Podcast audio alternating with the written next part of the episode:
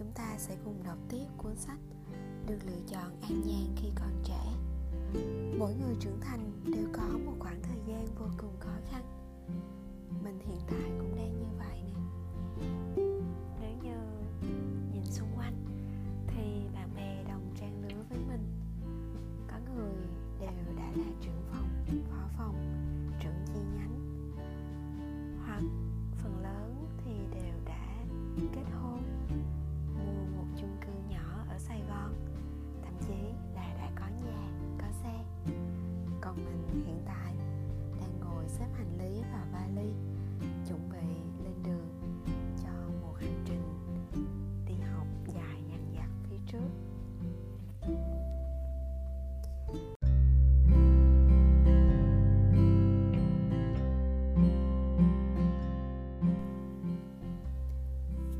trưởng thành đều có một khoảng thời gian vô cùng khó khăn.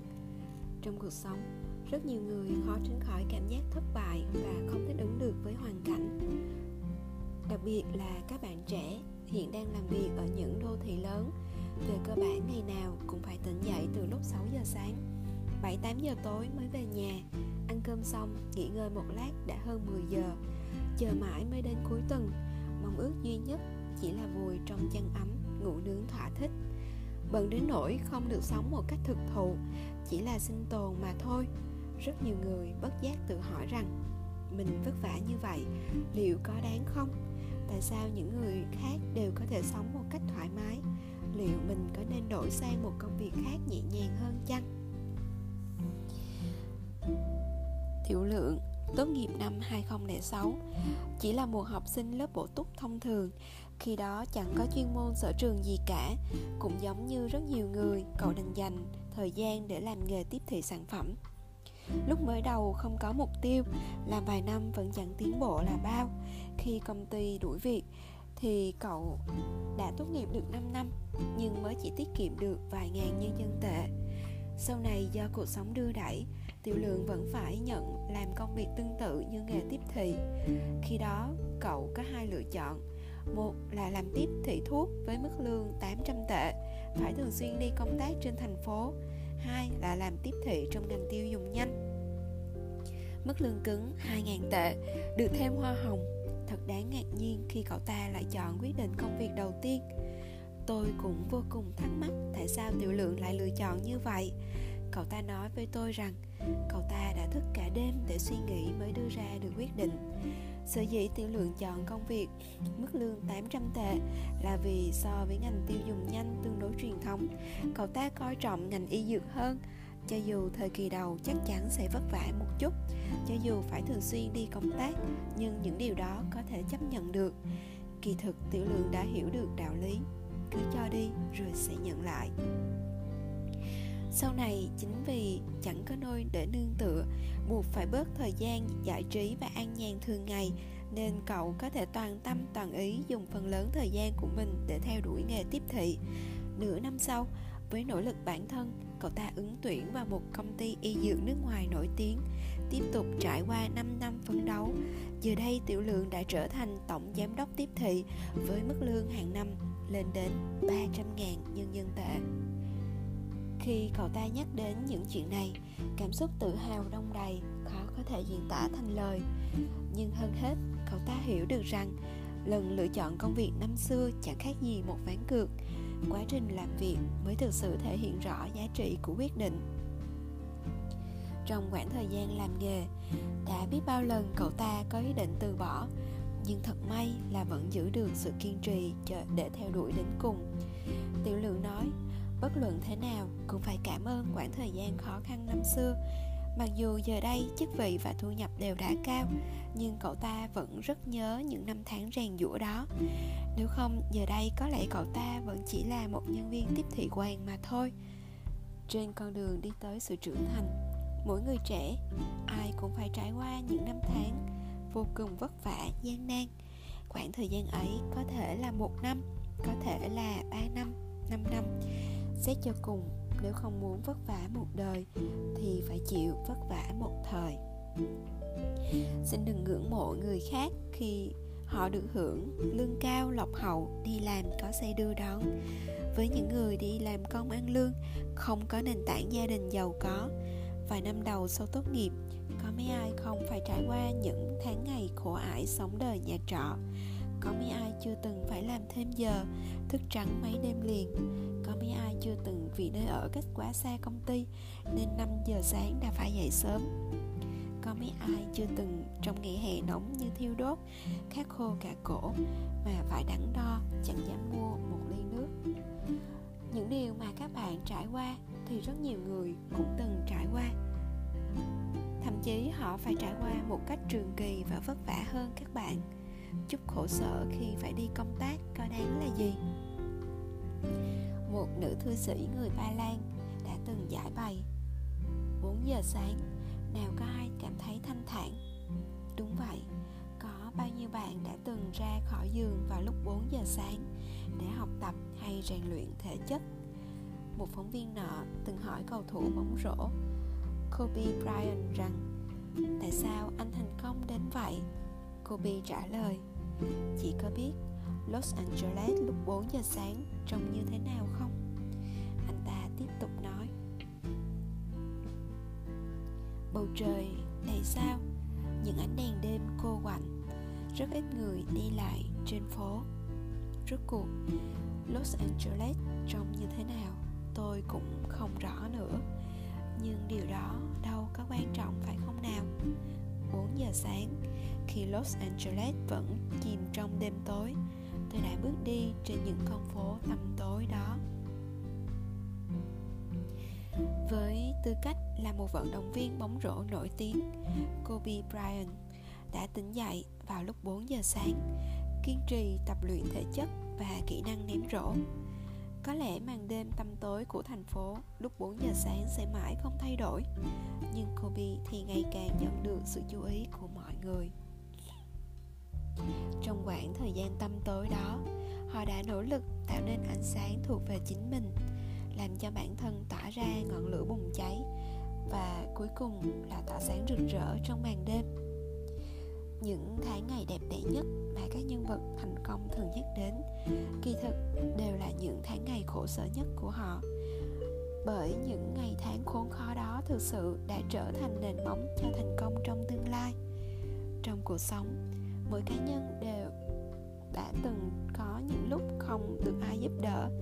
Chẳng được ai hỗ trợ, chẳng được ai hỏi han động viên. Do đó họ mới càng quyết tâm nằm gai nếm mật để cuối cùng được trải nghiệm một thế giới mới. vấp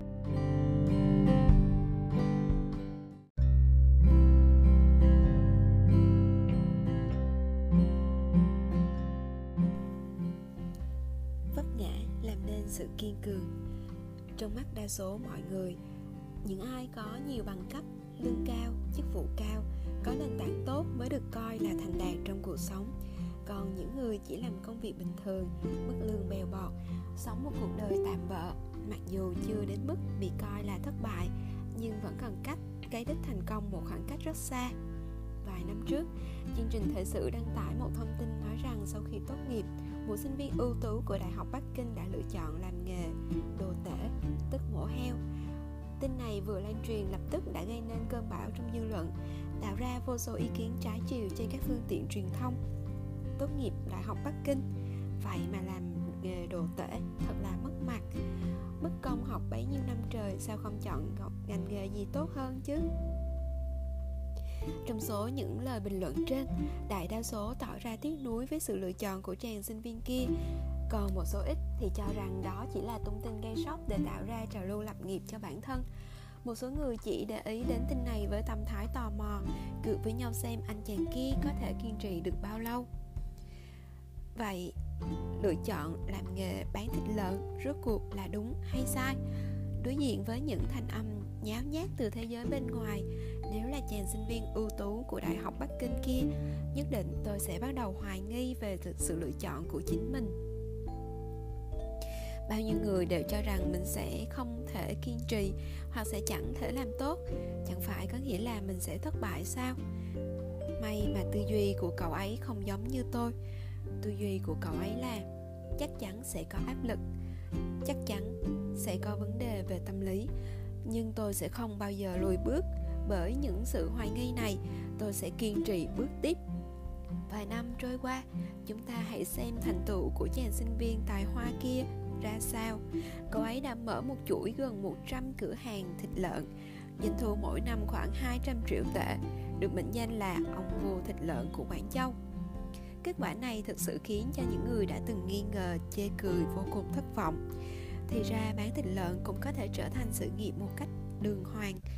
Quả là khó có thể tin nổi. Thực vậy, trong tiềm thức của chúng ta, có thể bước chân vào những ngôi trường danh giá của cả nước, đồng nghĩa là trên đầu đã được đặt một vòng hào quang chói lọa. Lại càng đồng nghĩa với việc sau này, anh ta không trở thành nhân vật tiếng tăm thì cũng phải thành lãnh đạo theo lẽ tự nhiên, khi chàng sinh viên tài giỏi kia lựa chọn công việc tầm thường, chắc chắn mọi người sẽ dò xét, hoài nghi. Đối với những ánh mắt hoài nghi, chàng sinh viên đại học kia đã phản ứng ra sao? Bỏ ngoài tai những lời xì xào bàn tán, nỗ lực làm tốt công việc của mình, lấy hành động đánh bại hoài nghi. Nghề nghiệp không phân ra sang hèn, càng không có chuyện phân định bằng cấp cao thì được làm những công việc hoành tráng không có bằng cách thì làm những công việc bình thường. Nếu phải tìm ra sự khác biệt trong vận mệnh và nghề nghiệp giữa người với người thì chỉ có thành công hay thất bại mà thôi. Hãy thử nghĩ xem, nếu chàng sinh viên đại học kia chấp nhận từ bỏ vì không chịu nổi áp lực hoặc sự hoài nghi của những người xung quanh, cậu ấy liệu có được thành công như hiện tại?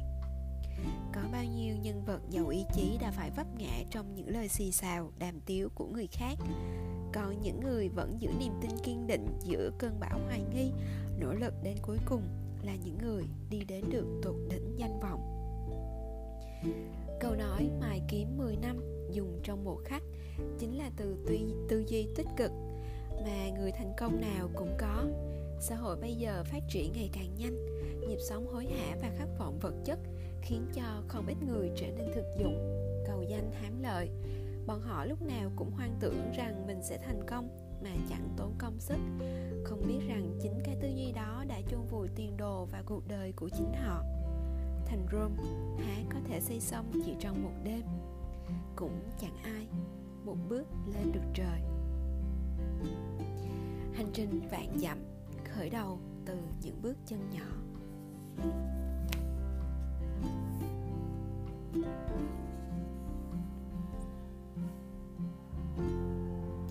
Bạn thực sự tính chôn vùi tuổi trẻ trong sự an nhàn hay sao? Tôi tin rằng, cho dù làm công việc nào, chức vị nào, chỉ cần làm điều mình thích thì chúng ta nhất định sẽ vui vẻ. Đây chính là ý nghĩa của sự nỗ lực ngược lại. Nếu phải cố gắng vì thứ mà bạn không muốn, thì bạn sẽ không thể nào cảm thấy vui vẻ được. Đừng lựa chọn an nhàn khi đang ở độ tuổi cần sự phấn đấu. Bởi như vậy, cuộc sống của bạn sẽ trở nên vô vọng. Bạn sẽ hoài nghi ý nghĩa của sự nỗ lực.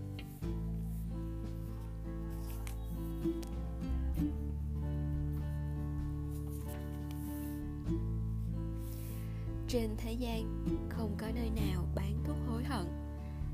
Nếu tôi hỏi rằng, bạn có hối hận chuyện gì không? Hẳn là bạn sẽ thao thao bất tuyệt suốt mấy ngày, mấy đêm cũng không hết.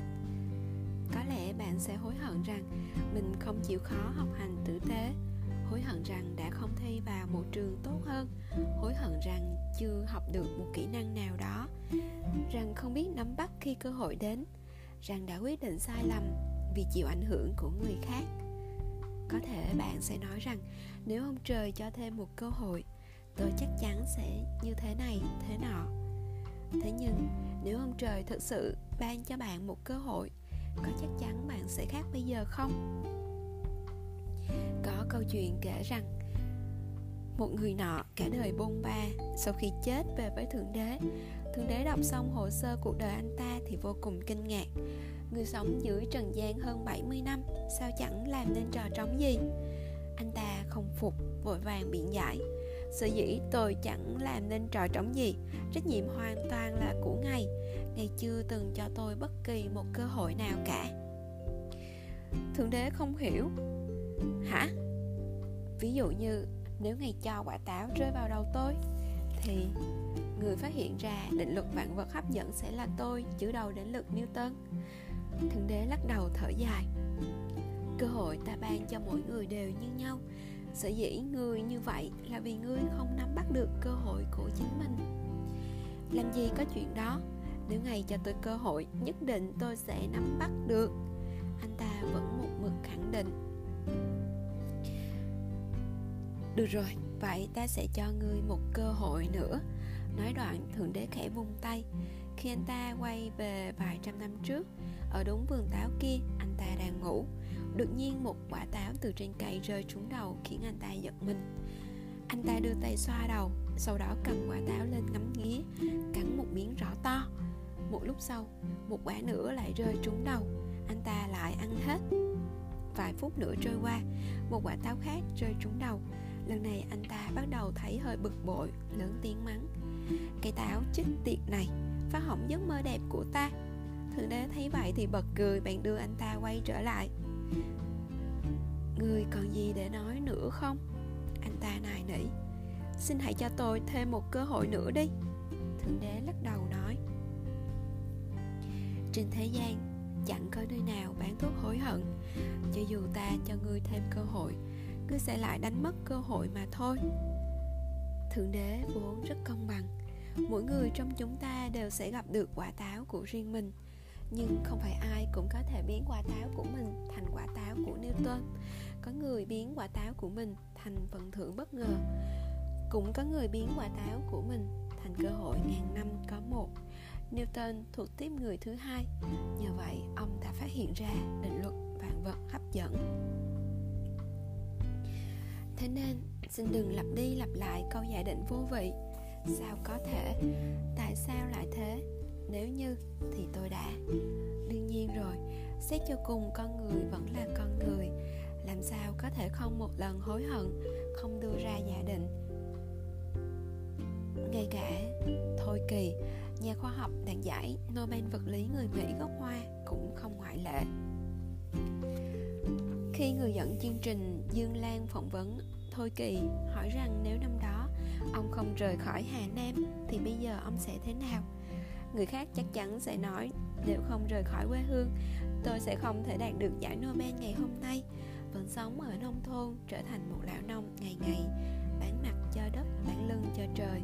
Nhưng thôi kỳ trong lòng lại mang một nỗi hối hận khác, ông nói.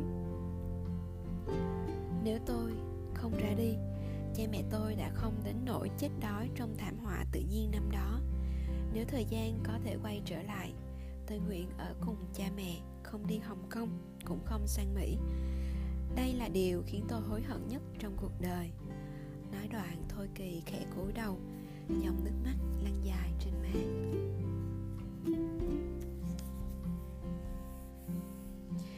Cha mẹ ông không may qua đời trong thảm họa tự nhiên kéo dài hơn 3 năm ở quê nhà. Việc mất cha, mất mẹ quá sớm là cú sốc cực lớn với ông. Ông cho rằng nếu khi đó ông ở bên cha mẹ cha mẹ ông sẽ không chết đói. Ông sẽ nghĩ trăm phương ngàn cách để tìm đồ ăn, để cha mẹ không qua đời sớm như vậy. Thế nhưng, thế gian đâu có bán thuốc hối hận. Cho dù ông có thể thực hiện được ước mơ, nhưng không thể quay lại thời điểm xảy ra thảm họa đó.